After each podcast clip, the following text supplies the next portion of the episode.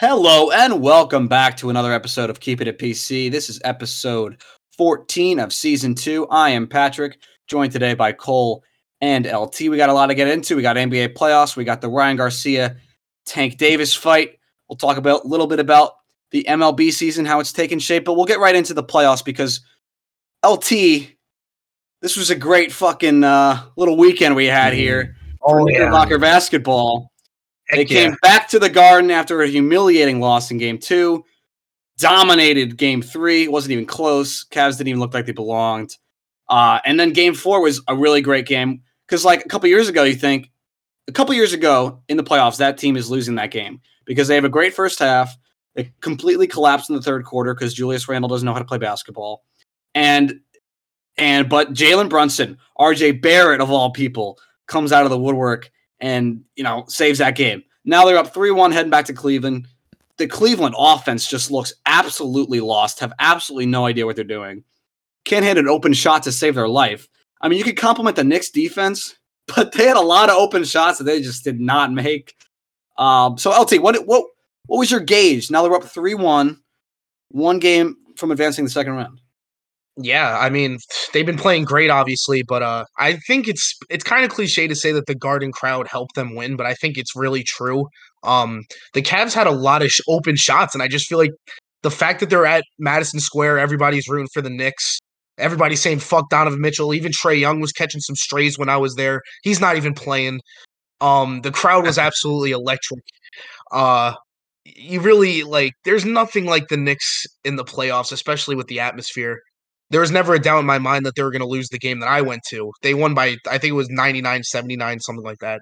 Um great game. And then uh of course uh our, the past game a little closer but uh Jalen Brunson, you know, it was closing time.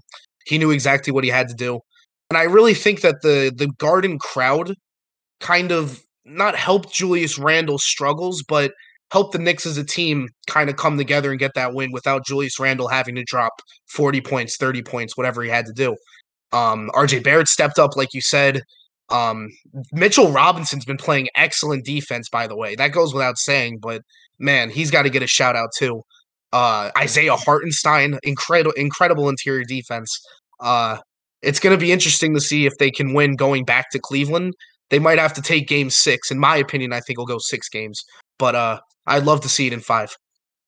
Well, yeah, I mean, Cole, if you want to add anything, you can come in after. That. But like, I mean, my original prediction was Cat uh, Knicks in six. So I mean, I'm kind of I'm right in line here. I think you know there's a possibility we win in Cleveland, but I don't see Yeah. them playing this bad three times in a row. Um, because they're still a decent team, but it's just, and I think you're I think you're right. I think the guard like home court advantage can, can I, I I think can get a little overrated sometimes. Oh, Mhm. there's no way they beat them at home. It's you know their home court. They're but like when it, when somebody something is that loud all the time, the entire game, you saw it with Donovan Mitchell. Couldn't hit a fucking shot. He was sloppy turnovers. Like this is not how this guy plays normally. And you know everyone has a bad game, but this was two back to back games at the Garden where he just did not play well. Yeah, he just look he didn't look like himself.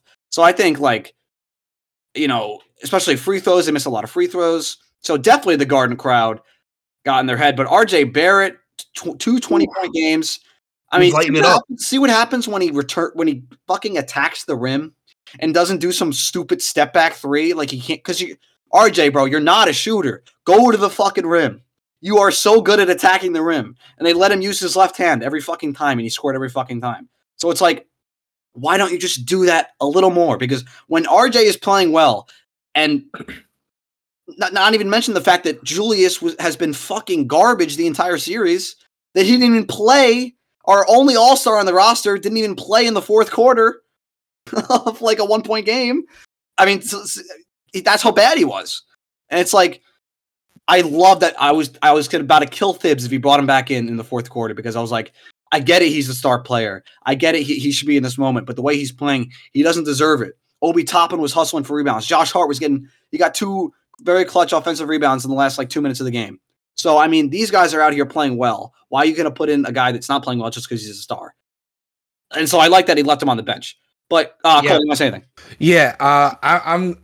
I don't want to kind of rain on your guys' parade here, but I am a little bit worried about the Knicks moving forward, even if they win this series. Julius playing this bad scares me against every other team in the East. Like I don't know, will that slide against the Celtics or the Heat or the Bucks if they make it through? I, I don't know. I don't think it does. And let's be honest, the, the Cavs have played poorly, and I don't think that's all because of the Knicks defense.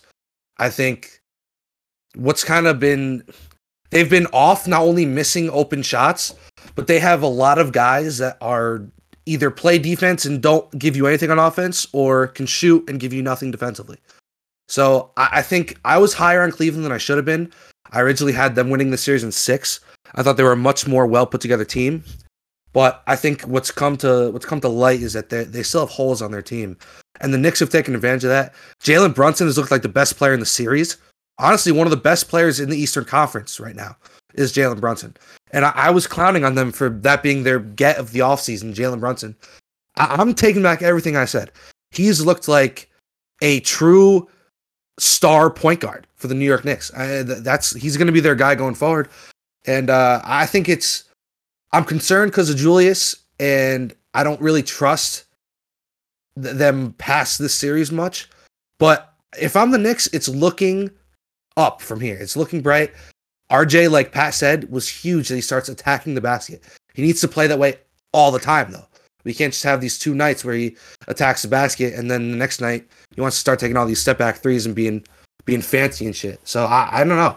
I I'm a little bit skeptical of them going forward this playoff run, but in the future, I like what they're building towards.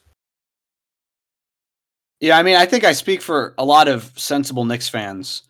Um, you know, realistic Knicks fans. When uh, going into the playoffs, all I wanted was this, this this series. I wanted them to win a series in the playoffs, go to the second round for the first time in ten years.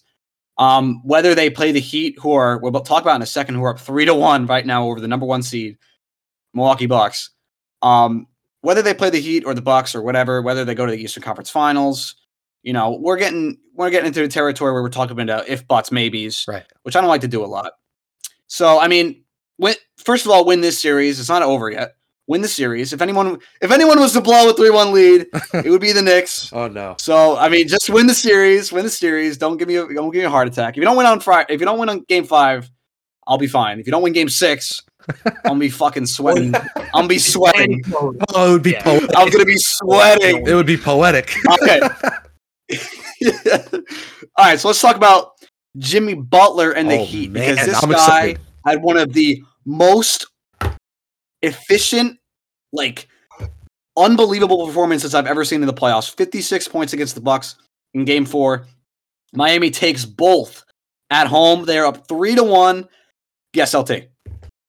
Jimmy Butler has such an inept ability, like to know exactly when people are starting to be like, I don't know if Jimmy Butler's as good as he used to be. And then he just shows up and does something like this. I mean, he is so good at basketball, and sometimes he just waits to remind Mm. people almost. And um, I want to hit on that. he's proven it against Milwaukee. I want to hit on that. and yeah, So Go ahead. I, I said this at the Pat before the show, and Jimmy Butler has zero 40 point games in the regular season as a Miami Heat player. In the Exactly. playoffs, he has seven. He he's the ultimate example of I can play this way during the regular season and win, not gas myself out. I'm I'm good enough. The team's good enough. I can be a distributor. I don't have to go out there and score 40 every night for us to win. He's gonna play make. He's gonna play defense. He's gonna do the scrappy work in the regular season, rest up for the playoffs, and then when it comes playoff time, he's gonna do everything. He's gonna give you 40. He's gonna play defense. He's gonna distribute. He's unselfish. He takes the right shots. He makes big shots. He's not a great three point shooter, but how many times have we seen in playoff runs Jimmy hit a clutch three when he needs to? Uh, It's it's uncanny the the the big shots he makes. I, I, I'm gonna say this: he he continues to be one of the most underrated players right now and of all time. He is he has put together some ungodly performances in the postseason. The bubble, I mean, my, he was ridiculous. He's he he nearly beat. He gave uh, LeBron and AD a, a, big, big, big run for that championship. And I mean, if they they right? Was that a six game series? six game series, but I, I mean, if you remember, like Jimmy, Oh hell yeah! I'm not. Yeah, like J- Jimmy made that seem like it was like game seven every game. Like he played his heart out. and he's had some ridiculous postseason performances that I think, honestly, like when you think about, if you start thinking about who you want to take in the league to to build a franchise around, uh, Jimmy's got to be at the top of the list and t- towards the top of the list, simply off the fact that when it comes playoff time, you know what you're gonna get. This guy's a a monster in the playoffs. Yeah, I mean, it's not a guarantee for your star player. Like, you're far from a guarantee that your star player even plays up to their standard in the playoffs. You know, playoff P over the years has had some dreadful performances. Like, you see it with Julius Randle right now, where he doesn't even look like a, a fucking a semblance of what he is normally in the regular season. But it's it's I, I I don't know if it's rare, but it's like it's like those special guys that elevate their game in the playoffs. It's rare Jimmy to see it to one of this those guys degree. where he just where he just takes it to an entirely different level. We were like, holy fucking shit. Like some of the shots he was making, he had that one three pointer, I think it was 110, 107. He ties the game or whatever. Oh no, it was 108, 1, 110. He takes the lead with the three pointer, then he comes back, does like a step back, another three, which is later called a two. But it's like, dude, this guy is just like nobody's even asking, nobody's looking for the ball, nobody's trying to get open. It's just let Jimmy fucking cook right now, and we'll be fine. Hmm. It's like uh, it was unbelievable to watch. Jimmy Cooks. I mean, that's a great nickname. I saw that somewhere. Um, I'm gonna start calling him that. That's Jimmy Cooks right Tell me if I'm wrong, but when I watch him in the playoffs, it's it's a little bit. It reminds me of like a. It's like a mix of Kobe and LeBron. Obviously, not as good as either one of them, but a mix of their games in terms of he's going to be like the point forward, like LeBron, but he's also that killer shot maker in the mid range, like Kobe is. It's uh, and and plays the defense. He'll take the other team's best player on the other end. It's like you're get.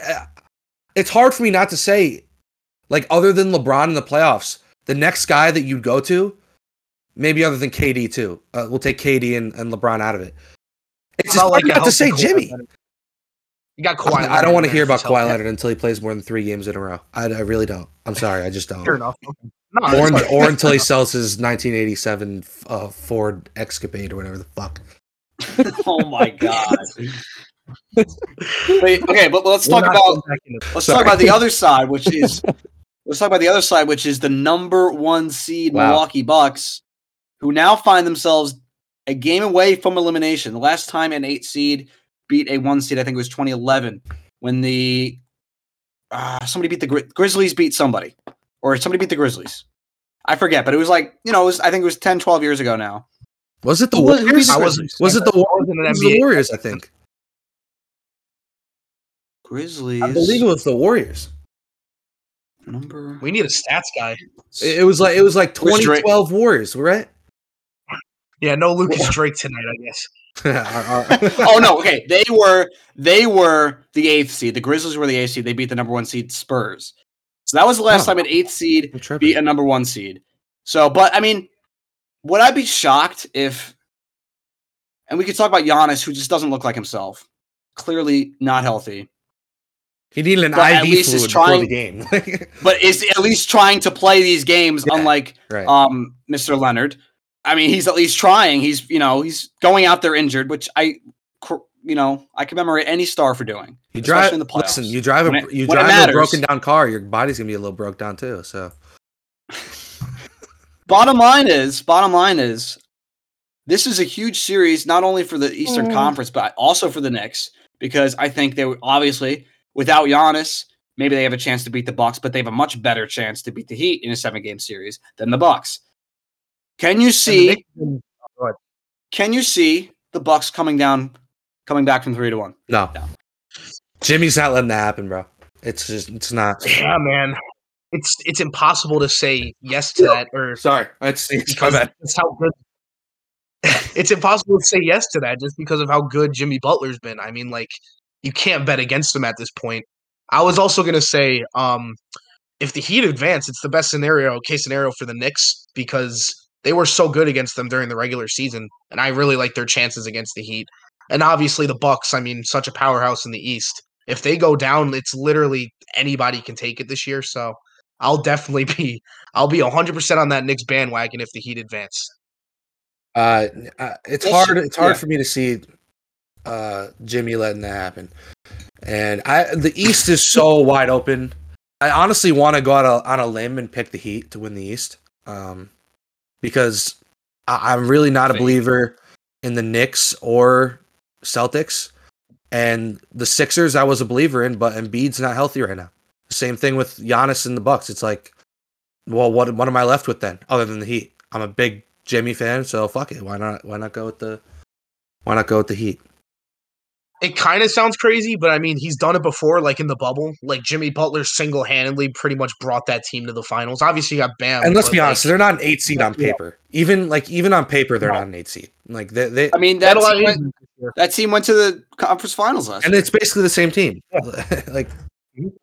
so yeah. I mean, Yeah. I like the Heat. Well, let's shift over to the West. Let's shift over to the Western Conference because we have the Lakers up three to one games against the Memphis Grizzlies. This this My has been a fun. This has been a fun series. There's been a lot of discussion, not even about on the court stuff. A lot about Dillon Brooks and what he's been saying Villain. about LeBron, and it's it's it's a bit of a a bit of a spicy series. But we had a classic LeBron um clutch playoff moment uh in game four where he you know that and one in overtime was was pretty clutch on on Dillon Brooks. So Dylan Cole, I mean you're a little you're you're, you're the LeBron Brooks. guy here. Dillon Brooks, bro, get yo dumb ass, get yo trash. Ass. If I was the Grizzlies GM, I'd cut him tomorrow. I'm not even kidding. Get out What of the is he- Dillon Brooks. I, I saw Get stat, I saw a stat. He's like tied to, for second to last in field goal percentage in these playoffs. Tied for last in three point percentage. What is he out there for? He got he's out there for like dirty work and defense. LeBron just out dirty worked and defense to you. He he he LeBron is is so great. He just out Dillon Brooks Dillon Brooks. Like, like he played his own game and beat him at it. He got the game winning bucket on him. He got 20 rebounds, which he's never done before. He said, I'm going to get my first 20 piece nugget on you, Dillon Brooks. The first of my 75 year career. I'm getting my 20 piece nugget on you, Dillon. And, I, and I'm to score the game winning bucket on you. And you're to sit your little ass down. Oh, it's, it's, it's poetic. It's poetic. It, it is a beautiful thing.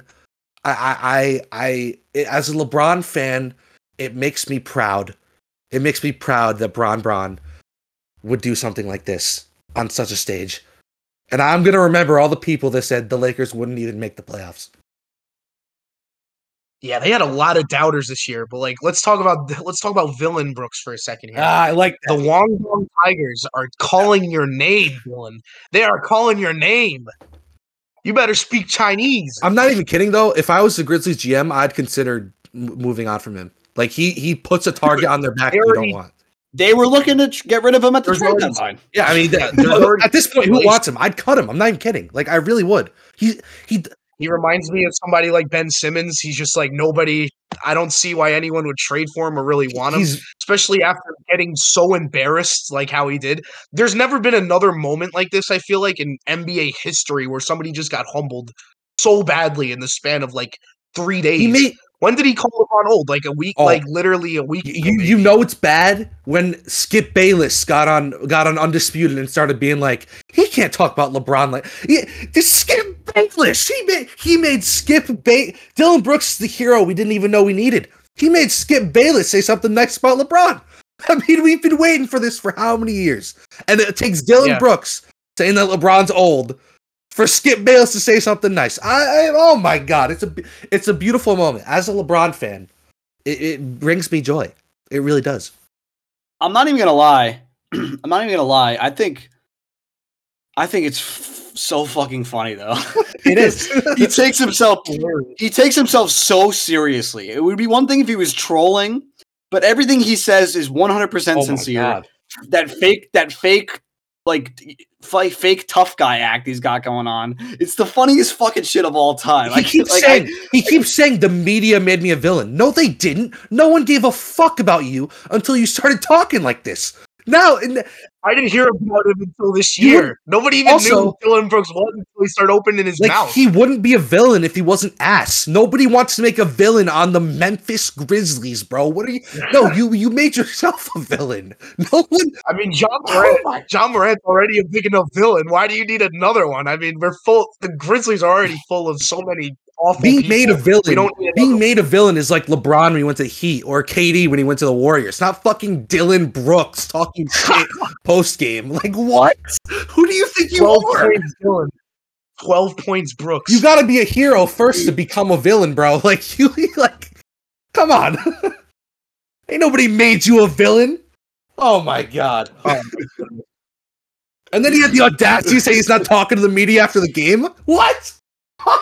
Now, now you want to shut up. when you when Oh. you when you trash talk that oh. much and you play like fucking ass, and then you don't go talk to the media about how bad you played.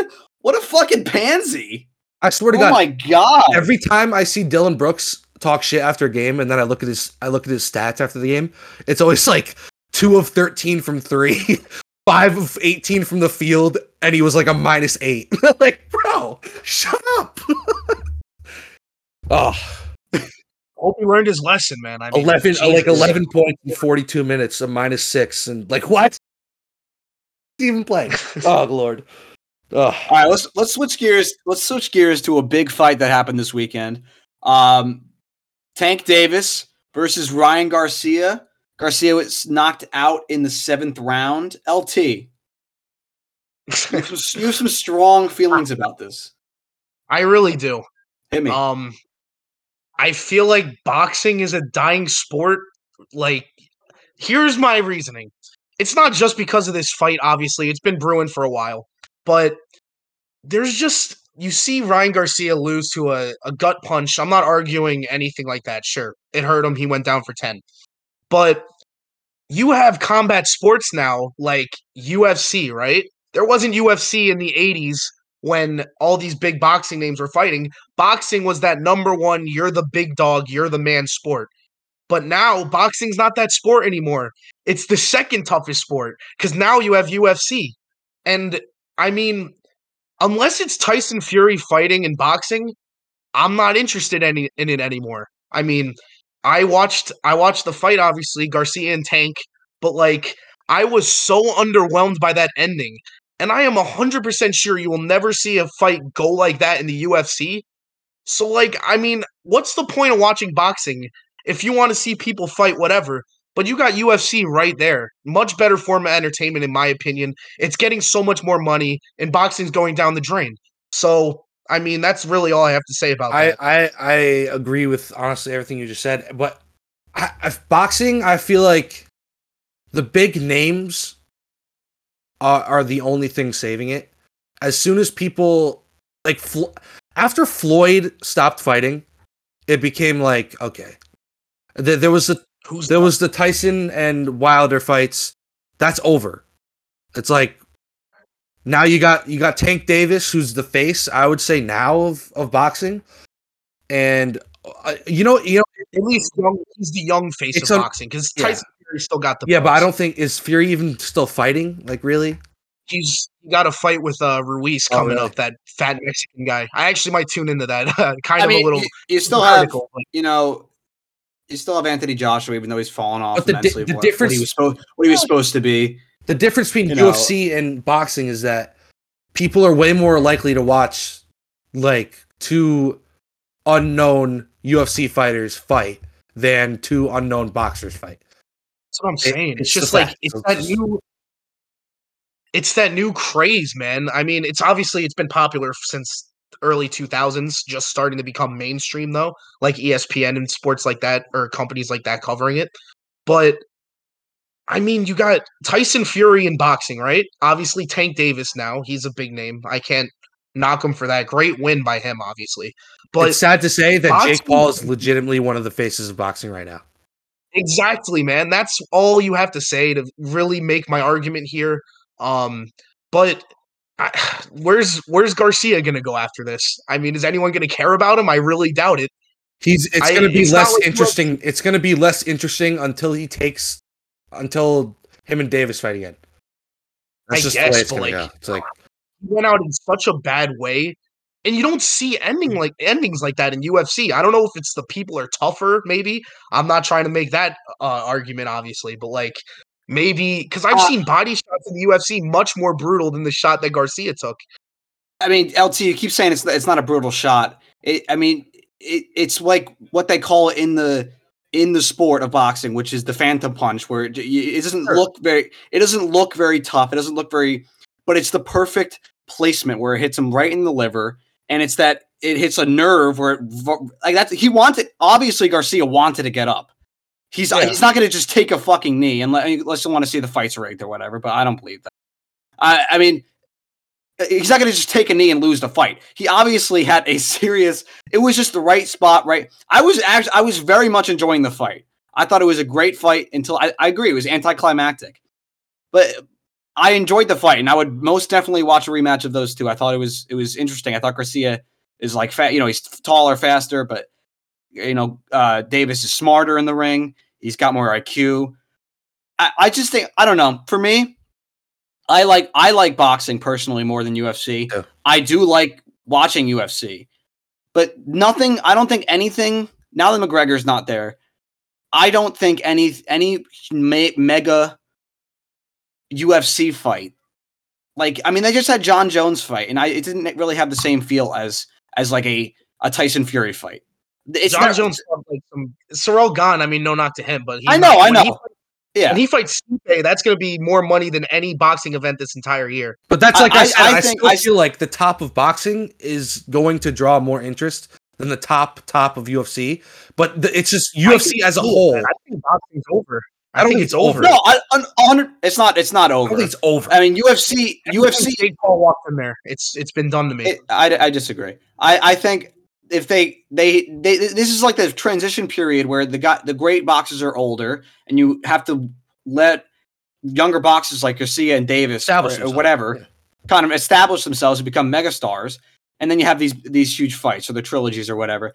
UFC fights? for me for you for me UFC is not UFC fights are never I, like a, a big boxing fight that's hyped over months is never gonna is always gonna be bigger than a UFC fight for me because UFC is like every other fucking every other every fucking weekend there's a fucking the main title card fight for this thing and this thing and this thing. And it's like okay but it, it's it's like I don't know it's like when I when you have a boxing fight that's like oh this shit's in August and there's like months and months of hype around it like I, to me that's just a bigger deal. Like whether you prefer UFC or boxing or whatever I don't think it matters. I think UFC is a probably a more successful business at this point Yeah. like a more Easily. recognizable brand than like the WBC or whatever.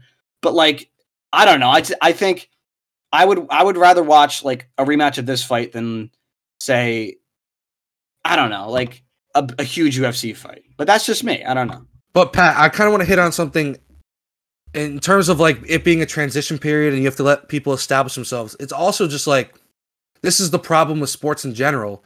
It's like the more history that you have to fight against. I say fight in like in terms of like the more history there is, the harder it is for people to establish themselves as stars. The more it takes, the more it takes to become a name like that.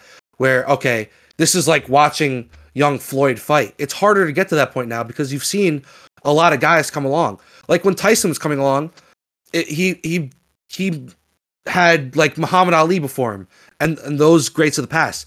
Now the guys now they have Floyd, Pacquiao, Tyson, everyone that came before Tyson. It's like they have all these guys coming along. So it's so much harder for people to establish themselves. And it goes like that in any sport now. Any sport is like that. Yeah, I, I would agree, but I think these guys are already stars. I think Ryan Garcia. I've heard about Ryan too. Garcia for the last five years. I, I do. Tank Davis, Yeah. I've heard about for the last five years. These guys are already stars. Yeah. So I mean, saying saying that, uh, the sport is far, far from what it once used to be. Right. Far and far from like, it used to be one of the number one sports in America. It used to be the number one sport in America along with baseball, right? In the 50s and 60s and, 70s. Obviously, it's nowhere near that kind of popularity, but I still think a huge boxing fight with the right amount of hype, or with the right amount of star power, will get a, a big draw. If you had if you had Tyson Fury and Anthony Joshua fight right now, like uh, maybe in a year or so, when Joshua wins a couple fights, that would be a massive, massive, Huge fight. event. massive Yeah. fight. Like, you still have stars, but I think I agree they're few and far between now. That It's it's more entertaining to watch a guy in the UFC make it maybe make a name for himself than in boxing. But like the a, stars a star-studded boxing event, I would ra- rather watch over a star-studded. the UFC is young enough to where that it's easier to make yourself a big name in UFC. Than in boxing, where to make yourself a big name, you're competing against so much history. That's kind of like where I'm at with that. So it's like Yeah, I think that. eventually boxing will it'll even itself out a little bit. But for the next I'd say probably 20 years, UFC is going to be the top dog until it kind of levels itself out and there's more history in the UFC and then it evens out like it does all the time. That's just how I look at it. I don't know. Yeah, I mean, like I can definitely see that, but the one thing to me, right? You got these boxers, right? They do stand up only, right? In UFC, if you put any, I'm not even saying like any of this, right? People would rather watch UFC because it's more, more fields of fighting that peop that we're actually watching.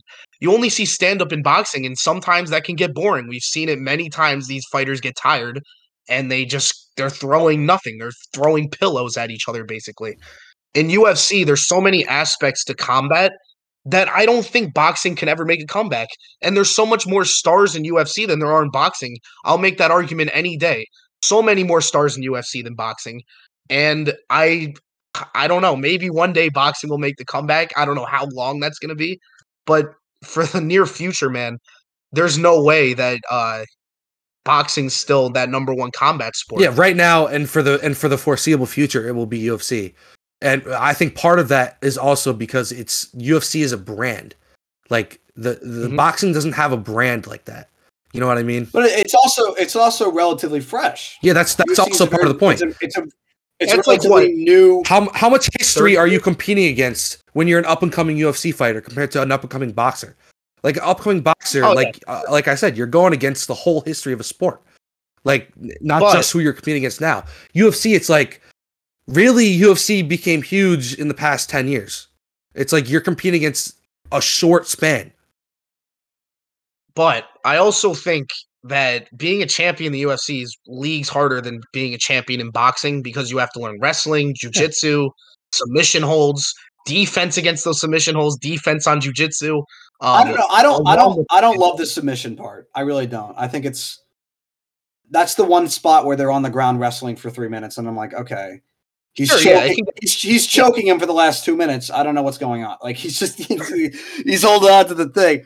But I, Yeah, I, I- like, like I I've gotten more and more into the UFC even after McGregor has has stopped. You know, because McGregor was that guy that elevated it to to he's where still it is. fighting. Like, McGregor's he- still going. Yeah, he's obviously. He's but just I mean, his peak was the welterweight. We'll see how that goes. his his his peak was was like Yeah. you kind of like UFC had arrived. Yeah. he kind of brought it into the mainstream, right? I don't know. I, Dana's golden. so many fights I've watched. I mean, I paid for his his freaking one about with the cowboy guy or whatever. I, Cerrone? I I watched the Jon Jones one where he beat the guy in like thirty seconds. So it's like Mhm. a lot of these big, huge fights that like they just end in like a minute, and I'm like, okay, like I, I don't know. That's what- I feel like that's what people like. That's real fighting. That's realistic. In boxing, you only have stand up. In real fights, they're not going to be only standing up. Somebody's going to try to take you to There's the a lane you for both. You There's a have to lane. kinda watch, but I know. I mean, I don't There's know. a lane for I don't both. know. I, I'm I'm not saying it's I wouldn't call I wouldn't call boxing I wouldn't I wouldn't call boxing not real fighting. I think it's I didn't say I that. I did not. fight. Say No, but I, I kind of get what LT's saying. It's like if if UFC is is like, bro, if you were in a street fight, like you're not gonna stand there and fucking box somebody, like you know. Jon Jones is killing Tyson Fury in a real Sure. fight. He will kill him in a street fight. Absolutely, yeah. But I I I'm with Pat. I in terms of a sport, I like boxing better for one reason and one reason only.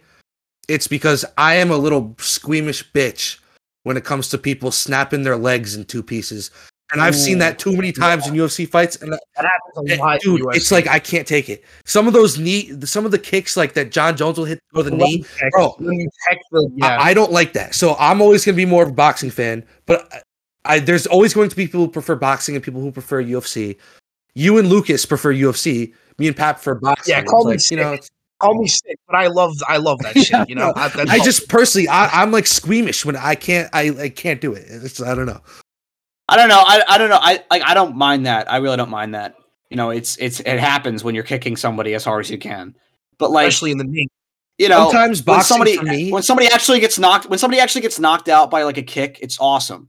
But I don't see that enough Yeah. for me to keep going Yeah. back and seeing and see, uh, mainly like mainly because it's every weekend. Maybe if it wasn't every weekend Yeah. or like whatever. Like they have obviously the big fights are not every weekend, like the huge you know hyped up fights, but it's like they have a card every fucking weekend or every other weekend or Yeah. whatever, where it's like "Eh, I don't really, I, you know, I just watch this. Like I don't, like I don't know. It's I don't. To me, it's I like the UFC. I've I've I've liked it more and more. I watch more fights than I had, I did like a year ago or whatever. Yeah. But um, I don't know. Boxing. I've I've been watching boxing for much much longer. Yeah. I know more about the history of boxing. One, one last thing on Uh, boxing, you know. quick. Uh, the the reason, other than I'm a squeamish bitch, that I prefer it is because sometimes when I'm watching a UFC fight, and I, I I know I'm way off base here, but sometimes when I'm watching the fight, I'm like, do these motherfuckers even have a plan, or are they just fucking out there scrapping? I understand that they have a plan, but that's just how it comes off sometimes to me. When I'm watching a boxing match, it's like these two guys are playing chess against each other. It's like it's everything is thought out, everything is strategic, every punch, every counter, every comb- combination, it's all like methodical and strategic. Where sometimes UFC, I feel like it's not like that. And I, obviously, I know, it, and I'm, ter- I'm talking about in terms of aesthetics, not reality. You know, I don't know. That's just how I look at it. No, that's a that's a valid claim. I got yeah, I'll I'll add one more thing too. I think when uh when Conor McGregor stepped in the boxing ring against Floyd Mayweather in like what year was that? That's 2016, 2017. Um I really think that was like the last I don't want to say like the last peak of boxing, but that was the last time that I was really like, oh man, like I really got to buy this pay per view and watch this fight. And it wasn't even with somebody who was a boxer. It was Conor McGregor coming into the boxing ring. So it was still a gimmicky fight, which is boxing's full of nowadays. It's full of gimmicky fights. And that's why I personally prefer UFC. It's just people who want to rip each other's head off. I mean, what what what what can't you love from that, you know? Yeah, I mean, I'll just say one more thing. It's like I the uh, we keep harping on it because like it's really the only big big fight, big couple of fights that have happened. Like the the Wilder Fury trilogy, they were all I thought I thought they were all great fights. Like I really did. I like I didn't pay for them because I'm not insane. I'm not paying like ninety dollars to watch a fight. Right. You know, I pirated it, but like um, you know, it's I don't know. th- Those were like that had such a magnitude to it that I don't I don't think. I mean, McGregor, McGregor Mayweather was because Mayweather was you know is such a legendary boxer, and McGregor was like the biggest, biggest, name in fighting. arguably the biggest Yeah. name in all of sports at the time. That was He a great the- time to he was the combat. he was so unbelievably big that like it Mhm. was the perfect time for that fight. I don't know. It's like a huge fight like that. Even with the boxing, like even if he's not a boxer or whatever, I'm still gonna watch. I don't know. Right, I, yeah, it's I agree. I, I don't know why. Maybe it's just I'm more enticed to watch it for some. I don't know. I can't even like really explain. it. I'm just more enticed to watch it. It's all just personal fights. preference at the end of the day, man. Exactly. Exactly. Exactly. But exactly. like I feel like there's facts there that you can't deny when it comes to boxing's like steadily. No, you're right. You're ab- you're 100 percent right. one hundred percent. It has been steadily declining for For a like long forty time. years. For a long Like, time. Yeah. It's it's a shell of what it used to be. But I And I mean, no like- doubt.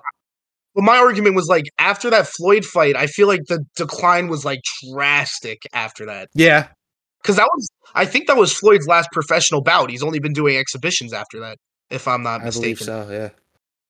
I don't think he had another pro bout after that. So uh, he finished what 50 and 0, I think he was, and uh, he never fought again.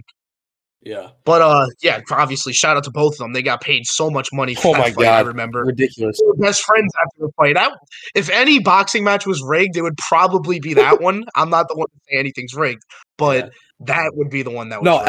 LT says he's not the one to say anything's rigged, but as soon as everything ends, he's like, it was rigged.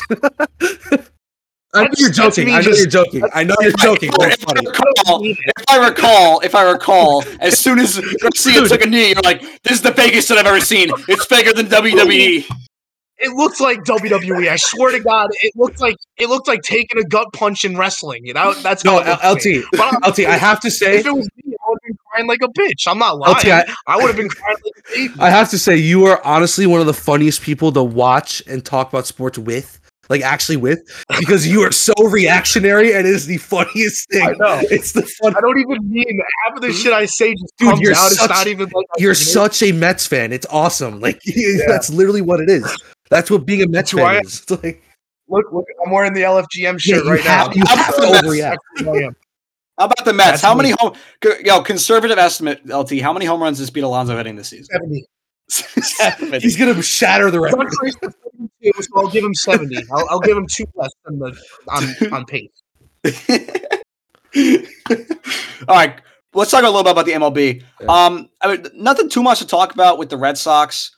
I mean, they're pretty bang on mediocre. Um, Sale is still kind of finding his way back. Yoshida finally broke through the other day with that grand slam, two home runs in one inning against the Brewers. Crazy. The Mets, the Mets again injuries. He just had Scherzer. I mean, what, what do you want to say about Scherzer getting suspended? LT. Oh yeah, I forgot about that actually. Um, it seems to me that he's innocent. I'm not gonna be the guy to be like, oh, f the MLB, he's completely innocent because I mean, obviously he had a, a little bit of uh, rosin on him, I guess. But here's my complaint: the umpires made him wash his hands with alcohol, right? And the umpire watched him do it.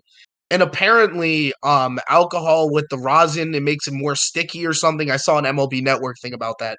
But if the umpire made him do it, why would you eject him for it? I mean, like, and, and um, the ejection I understand, I guess, but the suspension for ten games is absolutely ridiculous. Okay, I that's mean- what I'm what I'm confused about because the automatic 10 game suspension is for when they're caught using illegal substances like spider tack or whatever. But it's He not was illegal. not. He was using Yeah. rosin. He was using rosin and, and whatever the sweat or sunscreen. whatever the That's my problem using. with this whole fucking rule. Anyone that's played And none of it anyone that has played infield, uh, catcher or pitcher who has touched a rosin bag in the middle of a game knows it does not take much. Like I, I've played third base, picked up the rosin bag when I go to the mound, and and my my hand will get sticky if I touch if I if if like a pitcher comes in and they're warming up and I'm tossing the rosin bag in my hand and I go back to third base and I rub my hand like this, my hand will get sticky. Like anyone who's played baseball in the infield, catcher, pitcher knows that. So my thing's always been, how the hell do you enforce that? You don't know what they're using or what they're not. There's no way to tell. You can make a bit. And- Trevor Bauer showed on MLB Network, like you said, he made a baseball stick Yeah, to his hand for like five seconds with his hand flat like this. Like it's hard to enforce. I don't get how they do it. And the umpire who ejected Scherzer, here I have two things about this. One, he ejected three other pitchers for the same problem, which I'm not going to say if they were right or wrong, obviously, but I mean, that's kind of shady on its own. And the only reason that Scherzer was ejected is because the umpire said it was too sticky. He didn't see a foreign substance on his hand. He said it was too sticky. That's what I'm and- talking about. Like, What does that mean? are we are we leaving it? Are we leaving it down to interpretation? Like, What what's the mean? rule? I don't like how stiff Yeah. your hand is. You're out of here. Ten game suspension, or is it? you can say that oh, about this is- this is definitely illegal. Why don't you, you know, eject him 10 game suspension for for using the illegal substances that you outlined in the rule, in the Yeah. checking of the glove and the pants and the hands or whatever. Like, why are we doing like, oh, this is too sticky for my liking, even though you're not using illegal substances? Why don't you fucking take a walk, Yeah. buddy?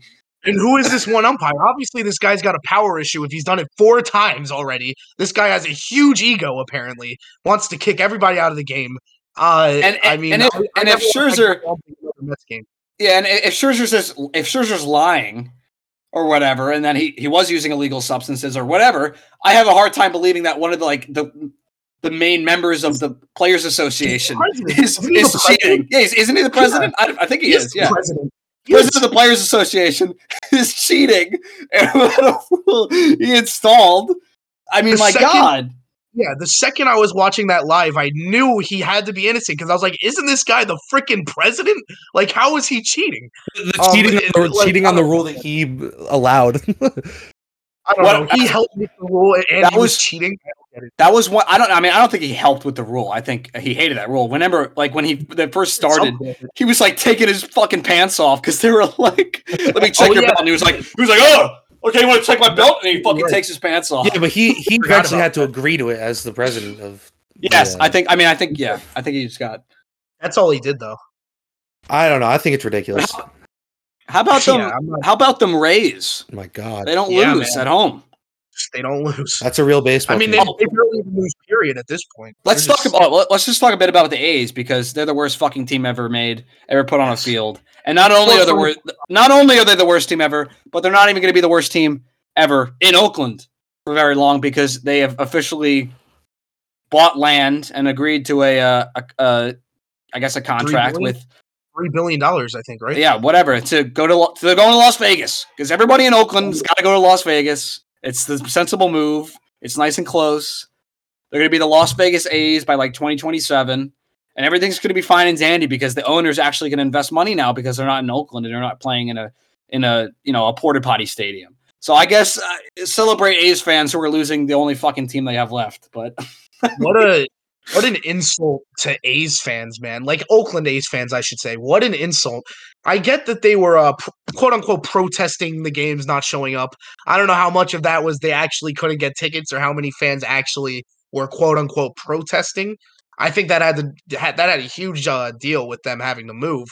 I really don't think that was the best move if the A's fans wanted a new stadium or whatever point they were trying to prove because I think that was the reason they left in the end. Their fans not being there. Well, and the I A's mean, have such a big fan yeah. base, and it's sad. They they've been trying to hit the eject button for years now. They had last year. It was like, oh, they have a they have an agreement to maybe think about thinking about creating a ballpark on the fucking bay, like a new ballpark in Oakland funded by the city. That fell apart. The own the A's owner, uh, John Fisher, is a complete hackadoodle do. Ever since he's t- he's taken over, why why are you why are you buying a team a majority share like a majority share in the team, and now he's the complete owner, the full owner?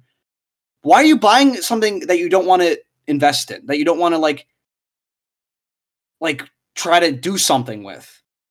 Because like n- them going to the ballpark isn't doing anything to how much money he's making. The TV deals no. that they're getting from the stations are enough money that they could.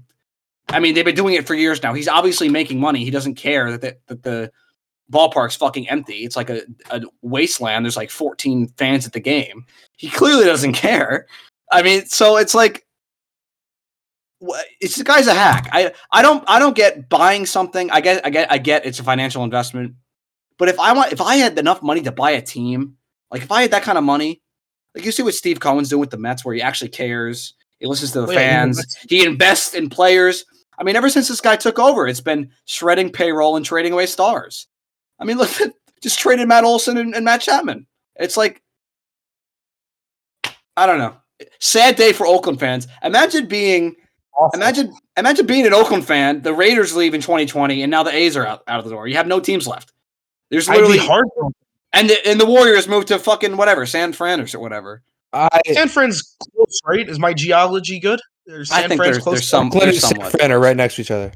Um, yeah. Okay, so that's it's a little better, but still, you want it in Oakland, obviously. But they lost San Francisco is a rivalry; like they don't like each other. So it's not like the Oakland fans are just gonna be like, "Oh yeah, we're Giants fans now." Nope, they're gonna be A's fans. It's from Oakland to Las Vegas. My biggest pet peeve in sports oh. is owners that don't give a shit. They buy teams as an investment to make money, and they don't care about the actual product that they put on the field because at the end of the day, they're going to make money. Like you're not losing money. There's almost no scenario where you lose money unless you spend too much money and you don't make that money, which is why some of these owners are comfortable just buying the team, putting out a $40 million payroll and not giving a shit because they're to make money either way. Uh, it's, it's, it's sad. There is a reality though that not all owners are as rich as each other. Steve Cohen is uh, re- more rich than most owners. The A's owner is not as rich as combi- combined. Yeah, like, uh, yeah, yeah, by far the richest. Yeah. Um. So there is that reality, and I understand all that, but it is a little bit pathetic to see some owners literally just not give a shit about their team. And one, the owner that pisses me off the most, the owner that pisses me off the most, is John fucking Henry, the Boston Red Sox owner. That guy does not give a shit. That guy does not give a shit about the Boston Red Sox. He cares about his pocket. He cares about his wallet. He he spent all the money the Red Sox made. They were the third most profitable team in baseball last year. They are 14th in payroll this year. He bought the Penguins. He's the owner of Liverpool. Liverpool spent less money than ever when he bought Liverpool. The Penguins have been an historically great franchise. Watch in five years when they're a team that doesn't want to spend any money. Keep their stars the Penguins missed the playoffs for the first time in a long time. I forget how long. I think it might have been five years. And the first year, this guy's the owner. I mean, I'm I'm not a fan of any of these teams, but even I have to look in and be like, this is this guy is. Oh, if you should limit him on buying teams or whatever you think you should do, but like, unfortunately, he's obviously there's no there's no rule against it. He could buy every fucking team in the world if he wanted to. Um, exactly. But he's just doing an awful job. I, I I I have this gripe with the Red Sox ownership and management right now.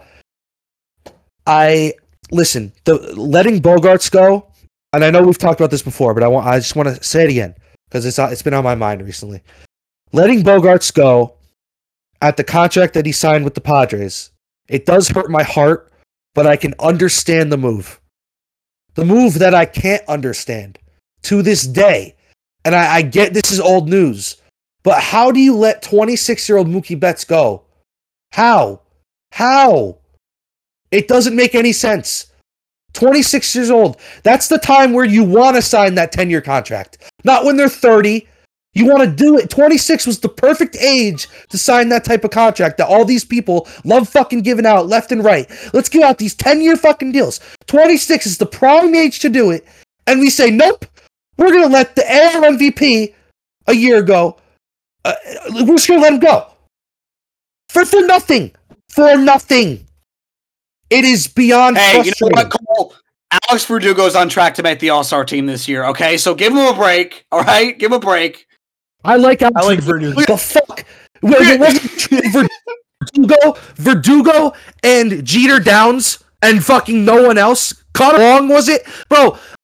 And we, we were supposed to get Brusdar Brusdar Graterol in the deal, and we didn't even end up getting him either. And he's been good. He's probably been the best player out of that whole deal, and we didn't even get him at the end of it. Oh my god, it, it was beyond. That that whole thing was beyond frustrating. The Red Sox are a fucking joke right now, and you know He what? to. I, let's He's never going to sell the team. then let's That's the saddest. and, and let's talk about something that let's talk about something that'll make me happy, which is that a team that's just as big of a joke as the Red Sox are right now is the New York Yankees. That's something all three of us can get behind. Fuck the um, Yankees. it's beautiful. No, I, I. It's it's because listen, the Yankees made the same mistake that we've seen numerous times, and I know what the both of you are going to say. It's not a mistake yet, but it will be. Signing Judge for what he did and not off what he's going to do is a mistake. There's no way around it. It's it's Cole, the way Cole, all these contracts go. But even past that, even past that, Volpe's not playing well. Stanton's always hurt. Cordero just came back down to earth. Gleyber sucks in the field. Yeah, he's he's been pretty good at the plate this year. I'll give him that. He's been pretty good. Donaldson's hurt. LeMahieu and Rizzo have been their best players this year. They've been playing well. Judge is obviously still very good, um, despite what I say about the contract. It's just like they're going to be in a race for last place with the Red Sox this year. They are. They are. They really are. Wow. They really are. That's- They are not making. They are one. not making the playoffs this year. They are not. It's not happening. You don't really. You don't even think they'll No. make the playoffs. Not a chance. Oh. Not a chance. I mean, like they still got some. They got. I don't know. I'll man. say I this. I'll see- I say can't- this. I'll say this. Gerrit Cole has been absolutely phenomenal this season. Dominant. That can Dominant. make- dealing, dealing. Right. He's I think getting when they get hitting back counts. Rodon, Oh, he's Yeah. he's nasty. He I- is nasty. he's been very, very good. Even though he sounds like Kermit the Frog. But I think when they get back, when they get back Rodon, the pitching. I don't think I'm that worried about the pitching. They can't fucking hit. The lineup They're can't good. fucking hit. The Bronx Bombers aren't bombing anything. There's no bombs. I think they're bottom five in hits. Boone also sucks. They have like, I think that I Yeah, think the they're A's. I think the A's have. I, I checked today. I think the A's have like six more hits than they do as a team. Like, the A's, insane. the A's, who we just talked about, was the worst fucking team ever assembled. Worse than the 62 Oakland. Mets, LT. They're worse than the 62 Mets. they are fucking out hitting the Yankees. They're out hitting the really- Yankees. that is really saying something. I mean, I wasn't That's alive in 19 pathetic. but I, I hear it from my grandma a lot. I mean, that team was awful. You know what? I actually I feel bad for Aaron Judge a little bit. I really do. I really truly do. I, he could have went to the Giants and gotten more money and been happier because knowing that he doesn't have to deal with the disappointment every year that they're not going to put a team around him. That's that's real. How like they couldn't put they couldn't put a championship team around Judge when he was making 19 million, and now they're gonna do it when his contract just doubled. Like it's not happening.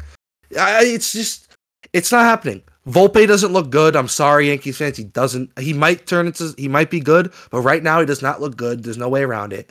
Too It's, early, it too is too, early. it He is just too early. started, Cole. I mean, he just got came up. It's too early, but I'm not gonna say. I like but, okay, I, I like too. I think he's gonna be good, but right now he's not good. Like it's just, it's just the fact of the matter. He's not good right now. Same way, I think Triston Casas is gonna be good, but right now he's not. Like it's just that's just how what it is. I'm sorry, that's just what it is. Xander Bogaerts didn't come up and look great right away. Like Xander Bogaerts took four or five years to turn into a silver slugger hitter. Like eh, it's just the way it is. Right now he's not good. It's just I'm sorry. It's just that's how it is. Bottom bottom line, I think, is they've always had trouble hitting the playoffs. Now they're having trouble hitting in the regular season. So I mean, when you take a step back from taking from what they consider as a failure, because if it's, as George said from the grave, he said, if it's, if it's not a championship, then the season's a failure. Right. So that that's how all of these Yankees fans view it. Is that they don't win a championship, it's a failure. Well, it's been a failure for a good bit now. Since 2009, it's been a while. it's been a been a failure. Listen, You've been a failure. in my So opinion, have fun with your failure. in my opinion, when you give a player like Judge this type of contract, you're saying you want to win right now. The reality of their situation is they are not even close to being good enough to win anything right now. Anything. They they are legitimately maybe they're maybe the Orioles cool off and they're the and they're the third best team in the division. They are not a better team than the Rays or Blue Jays. They are not. They're they're not, and they will not be the rest of the year. They will not be. Maybe they will make the playoffs and sneak in as a wild card team, but they are not finishing above the Blue Jays or the Rays. Simply of the fact that I agree. Rays and Blue Jays can hit, and the Orioles as a team have a much higher ceiling. With Adley Rutschman in the lineup, with Cedric Mullins in the lineup, with Anthony Santander in the lineup, Jorge Mateo playing the best best baseball of his career right now, with Gunnar Henderson, who's a potential superstar, not even playing well right now, and they're still 15 and 7. Like th- I'm not even kidding when I say this. They could end up being the the fourth or fifth best team in this division. It's not a stretch. It's not a a- stretch of the imagination. It's it's true. Yeah, what a what a fall from grace, huh? I mean, like last year, everyone in I don't know what month it was exactly, but everyone was projecting them to win hundred whatever games. They're going to be the most dominant team in the league. They're the Yankees. Everyone's like, oh, they're going to win. It's the Yankees. But what are you gonna? What do you got to say now? I mean, like we already hmm. explained everything. They got they can't hit. I mean, they got decent pitching, but like what what's next? I'm smiling right now because look what it took from Aaron Judge last year just to get the Yankees to that point. I Yep. l- you say what you want about my take about his contract. He's never having a year like that again, ever. It's not happening this year. It's not ever happening again. The fact of the Cole, matter is, im- im- imagine Cole. Imagine this team. I know Judge isn't. He, he's off to a fine. He's off to a all right start. He's got Yeah, six he's homers. fine. OPS over eight. He's he's not. It's good. I think he'll he'll have a good season, right? yes, obviously, He's probably he's probably never gonna get near sixty two again, right? Never. That's a once in a lifetime season. But like, imagine this team without him. They'd be fucking dog shit. but my They'd be is- absolute. The only players that can hit are Rizzo and and Judge and LeMahieu. Sometimes the lineup sucks. Yeah, but No one get it last year. No one get it this year. They traded Joey Gallo to the Twins, and he's ranking. yeah, Like I, no one wants to play for the what's funny. Yankees. I know, and That's this, the best part of this whole season. Joey Gallo's raking after Yeah. they trade him. That is so. That is the most Yankee thing I, ever. I remember the week they traded him to the Dodgers last year. Joey Gallo had like a, a 1400 OPS in the week after they traded him. It was, it's ridiculous. Amazing. But um, you absolutely love to see that. I, I, I- I just I just view it like this. It's like if you couldn't put a team around him when he's making eleven and nineteen million dollars a year, which is what he was making the pr- previous two years. It's like what what chance do you have to put a team around him now? Gerrit Gerrit Cole is pitching the best he ever has in his career. You're ace. This is this is the best stretch of his career right now, and you're still what thirteen and ten. Uh, uh, it's just 13 and 11. They just lost tonight. I think. 13 and 11. There you go. I mean, the Red Sox are 13 and 12 right now, and the Red Sox are a dumpster fire. Uh, is, is it really that? I, I understand it's early. I understand it's early. There's a lot of baseball left. I get it. I, I do get it. But my God, they can't hit. They can't. So here's a question too for you guys. Like, I- maybe like at the end of the season, but like, what if they get really bad? Say like June, maybe like July time. Is Aaron Boone on the hot seat? I mean, he already is, but like, is he, He gone? should have been. They he should have been fired three years ago. They ago. just re-signed him. They just resigned. I re-signed him. agree. he should have been gone. But So yeah, they clearly- just him. Clearly, Oh. they just re-signed him, so I don't think by July, just because they're bad this year. I mean, they have faith in whatever the guy's doing. I don't think he's I a don't know good why. manager, to be honest. I don't I think like he's the guy. I liked him on ESPN. I like the interviews he does. He seems like a gold dude. I don't think he's a great, a great- a great manager. You see time and time again. He doesn't know how to manage the bullpen. Failed. But like, think, He's think about this. Think, not even not even the judge contract. They have six more years on the Stanton contract. 6 Mhm. more years, They're fucked. They're fucked. Can I remind? Can I quickly and they're remind not trading everybody? this guy anywhere. No one wants that contract. Can I quickly remind Hell everybody that the, the the the judge and stand contracts parallel each other so so like precisely that it's not even funny, and it's they're gonna end up being the same thing. I think Judge is going to be better on the contract because Stan's always hurt, obviously. But like, if you remember when Stan signed his contract, it was right after that 59 homer MVP season, and the only reason it's not as big is because he wasn't with the Yankees and he didn't hit 62 and set the American League record. Sorry, I, I don't know why I had to. I don't know why I had to be interrupted while I'm watching Michigan to see Aaron Judge at bat on ESPN. I don't. I, I don't. I, I don't get it. I'm still mad about it. Fake, fake record. fake record. fake record. But uh, anyway, uh, yeah, I, I just listen. Aaron Boone is a big part of their problem. First of all, the decisions he makes in games. He took. I remember there was one game. There, the Franchy was. Uh, this is when Franchy was still playing well and it, and was hot. He he took him out for IKF in the in like the sixth inning when Franchy's on a tear just because a lefty came in the game. Oh well, guess uh, I get IKF's a, a righty and they're supposed to hit lefties better, but IKF can't hit righties or lefties. So what the fuck is, is he up there for? And the fact he's still playing Aaron Hicks, I, I think I could go out there and hit better than Aaron Hicks. I'm not even kidding. I haven't picked a bat in like two years. I, I genuinely think I have a better chance of getting hit than Aaron Hicks. Uh, he's he's useless, but they're wasting roster spots on garbage. On garbage, it's it's pointless. Ah, uh, they're Colt, It's they have Jasson Dominguez, the greatest player to ever touch a baseball Oh, field, coming. What from- Jasson Dominguez? Uh, how many years? When's No, I'm going to hear about Jasson Dominguez being the, their next superstar, and and uh, they got to trade for Harrison Bader, who's becomes their best hitter in the playoffs. I love Harrison. That's my guy. I've met him. He's a good friend of mine. But anyway, I love Harrison. It's a shame he's on the Yankees.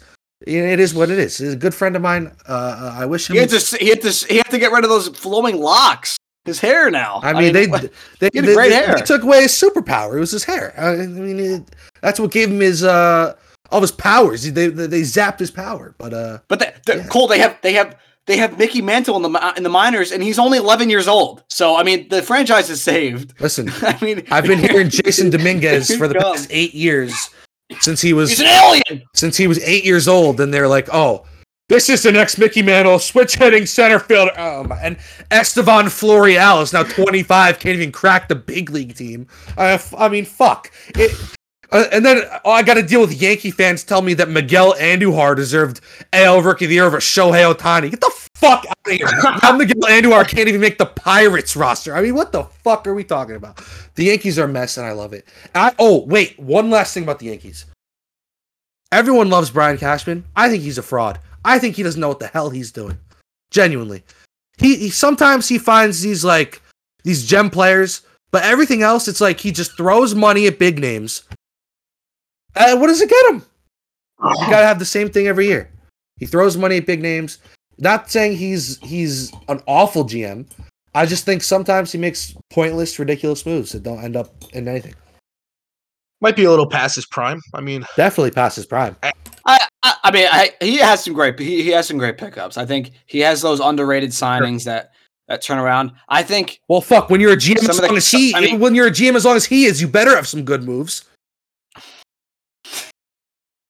All right, let's wrap. Let's Yeah. wrap it up. Let's wrap it up with some with some draft talk. Cause on Yes. Thursday we'll, Yes. we'll we'll do this pretty quick because we're running we're running we're running long. Yeah. Let's do. Who do we think Patriots are? Who do who do we? Oh my God. Who do we think the Patriots are taking? Who do we think the Giants are taking? And who is? What's the order of the quarterbacks? Do, do, we got to Like, talk about the Carolina what- pick too, because that is Carolina pick. you- Yes. I I heard a lot about the Carolina Listen. pick. listen. yes. I LT since our quarterback episode, my rankings have changed. I've seen I I'm I'll interrupt you here for a second. I've seen Will Levis's odds on oh, crazy. FanDuel go from plus five thousand to be the first pick to plus five I'm not buying it. I'm not buying it. I'm not either, but are you? If he goes first, I'll freaking jump out the window. Oh yeah, he listen.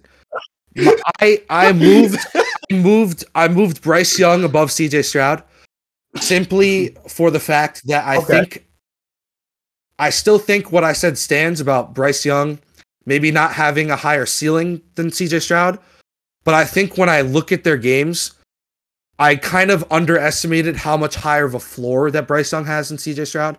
I think he's a way way safer pick than CJ. Because when I look at CJ's floor, it's like, okay, uh, he can't read a defense. He can't catch up to the speed of the NFL. Well, then he can't be on the football field. There are things in Bryce's game that I know will translate, like his playmaking and his sixth sense in the pocket. Like it's special. Like it's really special. Um, I know that's going to Well, translate. especially since especially since Stroud's a, a bona fide idiot. apparently, apparently he's just he can't. Apparently, he can't remember anything or make decisions. Word on the street, not, not the brightest. spot. word, word, word on the street is that CJ Stroud uh, completely flunked the S2 test.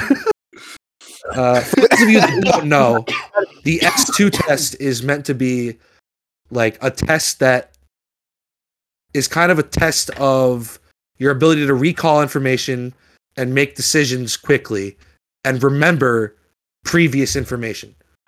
So basically, CJ That's reportedly CJ Stroud scored in the 18th percentile. The 18th percentile. And uh, for comparison, That's gotta be like What was the That's gotta be what's that, what's that compared to his constituents? for for Give me some numbers. comparison, Bryce Young was in the 97th, I believe. And then uh, Bryce Young was, I believe, don't quote me exact on these numbers, but it was around this. Bryce was in the 97th. Will Levis was in like the 93rd. Jake Haener was in like the 94th. Uh, uh, Anthony Richardson was like 79 or 80. nine or And then eighty-nine. It ended with Hendon. Hooker was like 58. And then CJ Stroud was 18th percentile. So really That's- bad. That's like if you're like a um a GM or something. Do you look at that and you're like, I might not draft this guy anymore? Well, apparently this is a huge thing that teams believe in. Like this is a Yeah. real thing that teams believe in. And uh Absolutely, apparently one of the biggest believers in this is the Panthers owner David Tepper. That's Oh. reportedly he said before any of the quarterbacks even took this test that this is a test he looks at that uh you know determines a lot of things that they put a lot of weight into. I genuinely think this is a weird draft because we don't know who the number one pick is going to be realistically. But I genuinely, Who do you I think? genuinely think it's going to be Anthony Richardson now. I think that too, but I wouldn't be surprised to see Bryce Young. I wouldn't either. as well. Either one of those two. I don't think. I don't buy the Levis. I I, I don't buy. Yeah, that's weird to me. I'll jump out the window. You heard it here. I'll literally jump out a window and record it if he goes first overall. I don't buy that it's Levis. I don't think Stroud's even in the conversation for them anymore. I think it's between. I think it's No. between Bryce I and think it's Anthony. I think it's I think it's young. I really do. I think it's young. I, Could be I either him or Richard. I really think it's going to end up being Richardson. I think his ceiling's too good. Yeah, he's got a he's got by far the highest ceiling out of any of these quarterbacks. It's too good. And his floor, I think, is better than people give it credit for. I'm not saying like at bare minimum, he what people don't understand, once again, I'll say it again. Richardson's gonna walk in the NFL day one and be a top three running quarterback in the NFL. Top three. Day one. Like that's a floor. That gives you a floor. A high floor. Like that CJ and Will don't have. I don't I don't know. I, I really don't know what the order is gonna be. I think Richardson ends up going one. The Patriots at 14 is interesting because there's a lot of different ways they could go. Um, what do you think, Pat? You're the Pats Yeah, fan. tell us What's what I you the- think it, I think it, I think it's going to be an offensive lineman. Um, I wouldn't. uh, Cole and I were talking about this before. I mean, say Flowers. Uh, you know, depending on where he he is, I wouldn't mind that at all. Actually, have a weapon for Mac to throw to. But I really, I really think it's everything I've heard. I only really follow the, the, the Patriots to be honest with the draft stuff. So I mean, everything I've heard, they're they're leaning heavily on an offensive lineman, which I would not be surprised. I mean, it's it's it's an obvious pick. It's an obvious, you know, Yeah. it's like it's a need too. It is a need. it's a need. It is a need. It is a need. The offensive line was not very good last year at all. Yeah. So I mean, I'm not going to be upset with that. Zay Flowers would is obviously a sexier pick. I would, you know, he's a wide receiver. So I mean, we'll see what happens. I mean, I think I'm kind of on the Zay Flowers train now. I think if they picked him, I'd be pretty happy. But if they picked an old lineman, I'd be like, I, that makes sense. You know, it's a smart pick. But I mean, what do you guys think the Giants are picking? Uh, I mean, you kind of have to go receiver, right? it, I I don't think uh, I think our biggest need right now is center and corner. Center, yeah. Center and corner. Oh, corner. I don't think they need to go first round for corner. There's a lot. There of is a lot of corners, but it if like if I think they should go wide receiver first round. Uh, I don't know there, who. because like Yeah, exactly. I don't know who. To would be honest, if it's not Zay Flowers, I'm not touching wide receiver in the first round. really, I'm not. I'm, I'm really not. And I, don't think there's another uh, wide receiver with first round? I do talent? think JSN is, but I don't think we need another JSN. Like we we have guys similar to him on the team. Oh, that's tough. It it is tough. I think it, the pick I is mean, going to end up being. yeah. Apparently, they really like John Michael Schmitz, the center from Minnesota, and I like the pick. I would like that. Um, it, it, we- it feels. If I hear center, yeah. If I hear center on draft night, I'd be happy. Um, center or wide receiver. also I don't think they need a corner first. round. center and center and guard are like two of the highest hit rate positions in the draft. Like it's hard to draft a bust at center or guard in the first round Yeah. historically. That's what it tells you. center, especially center. especially center. If you look at some of the recent centers taken high in the draft, like uh, Tyler Linderbaum, good rookie year for the Ravens this year. Creed Humphrey, Oh yeah, great for the Chiefs, top two center in the game. Frank Ragnow with the Lions, you know he's been really good. So yeah, I mean I, I would like that pick, but in my opinion, if I was the GM and DJ Turner, cornerback from Michigan, was there at 25, I would take him right away. I think he's the best corner in the draft. Uh, maybe that's the Michigan bias in me. I don't know. I think some people are st- starting to see the hype with DJ Turner. He kind of he reminds me of Jaire Alexander a lot. Uh, I would take him in the top ten, but he's not going to go there. I know that. But um, yeah, uh, that's what I would do. high praise, high praise from Cole D. Yeah, and I, There you I'm go. really, I'm really Michigan- not a Michigan blue. homer. I'm really not. I, I I'm realistic about it. Oh, blue. I'm realistic about it. Go blue. All right, that'll do it for this episode. Thank you so much for listening. We want to thank our sponsor, Spotify for Podcasters, for sponsoring this episode. And we will hit you back next week, hopefully with some second round NBA action. Uh, we'll we'll see how the series are evening out. We'll do some draft reactions. Oh, I can't wait. Um, Oh, yeah. I So can't we'll, we'll be back. Packers Uh, to take like a fourth round player from Georgia. They're gonna take Robert Beal another- at, at 13. They're gonna take Keion White at 13. oh my God, we forgot to say Rodgers to the Jets, but we've already known yeah, that. no so. one cares. I've been Yeah, yeah, no, for months. no one cares. Ha- ha- go- Have fun going seven to nine, Yeah, Jets. honestly. uh, we'll still beat you twice a year. All right. Uh, thank you guys. Peace out.